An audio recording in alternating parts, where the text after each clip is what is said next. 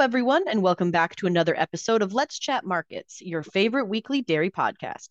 Today is March 31st. I'm Cara Murphy, HighGround's Dairy Market Intelligence Manager, here with Betty Berning, our amazing contributing dairy economist, to bring you a recap of this week's market movements.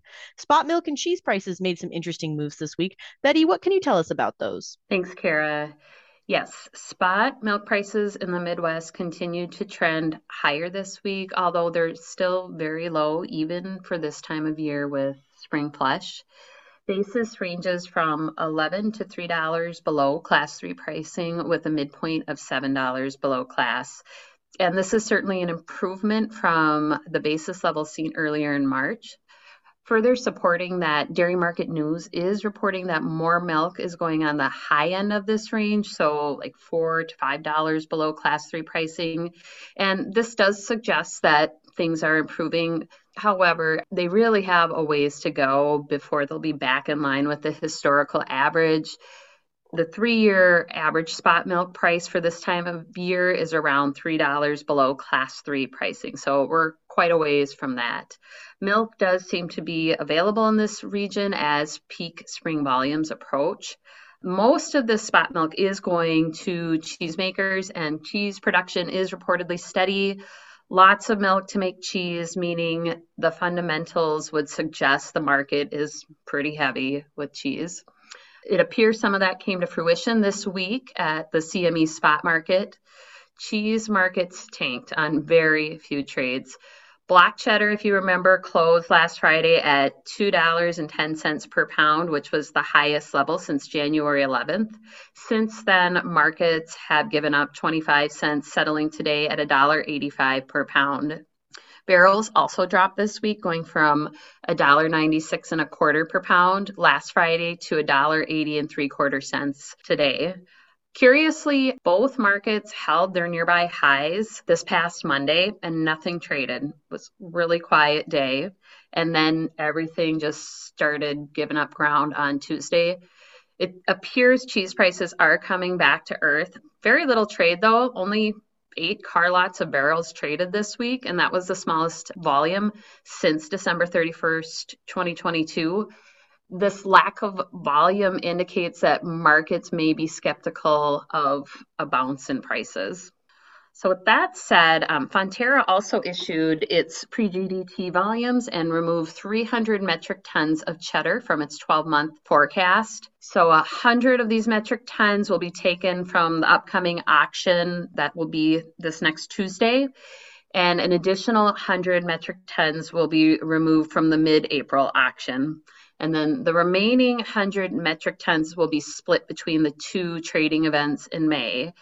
And this is a really interesting development given that cheddar prices fell around 10% at the previous GDT event on March 21st. Interesting indeed. Looking at powders, this next GDT auction will have 2,300 metric tons more whole milk powder than was forecast three weeks ago. This will likely depress the already poor demand that has been arriving at the GDT events. With SGX NZX futures trading lower over the last couple weeks, and the nearest contract at 3,080 per metric ton and contract two at 3,090 per metric ton, it seems the market is expecting prices to keep falling in the near term. Skim milk powder values look a bit more supportive though, with SGX and NZX market pricing the nearest SMP futures higher than where physical products settled last auction.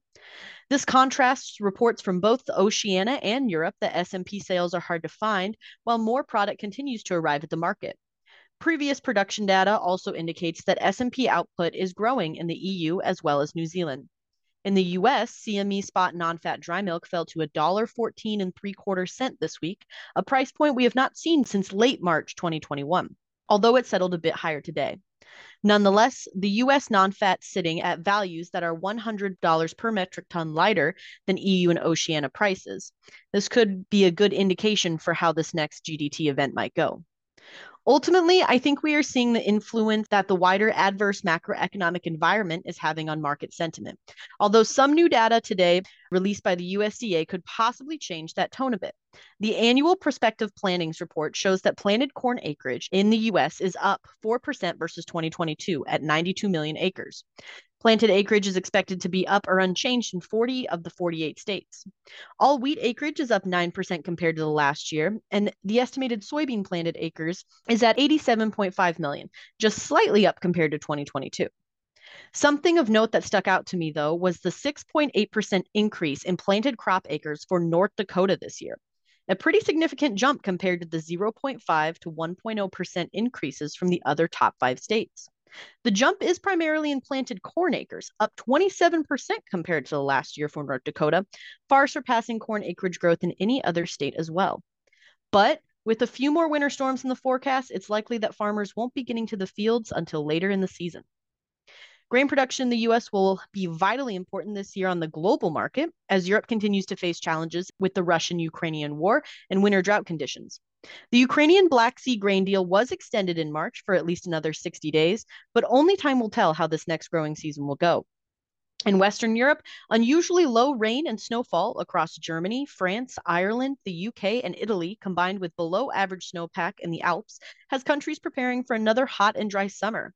Concerns are rising that we may see another year like 2022 when river water levels fell to record lows, impacting crop production, energy generation, and barge transport across the continent. Let's hope some rain falls in Europe soon. Well, that's all we have for this week. Don't forget, markets are closed next Friday, April 7th, for the Good Friday holiday. Have a great weekend and a lovely spring. We look forward to catching up again. Cheers! Be sure to subscribe so that you never miss an episode. And if you're interested in receiving more information as well as our analysis, please visit highgrounddairy.com to request a free 30 day trial today. Futures and options trading involves substantial risk and is not suitable for all investors.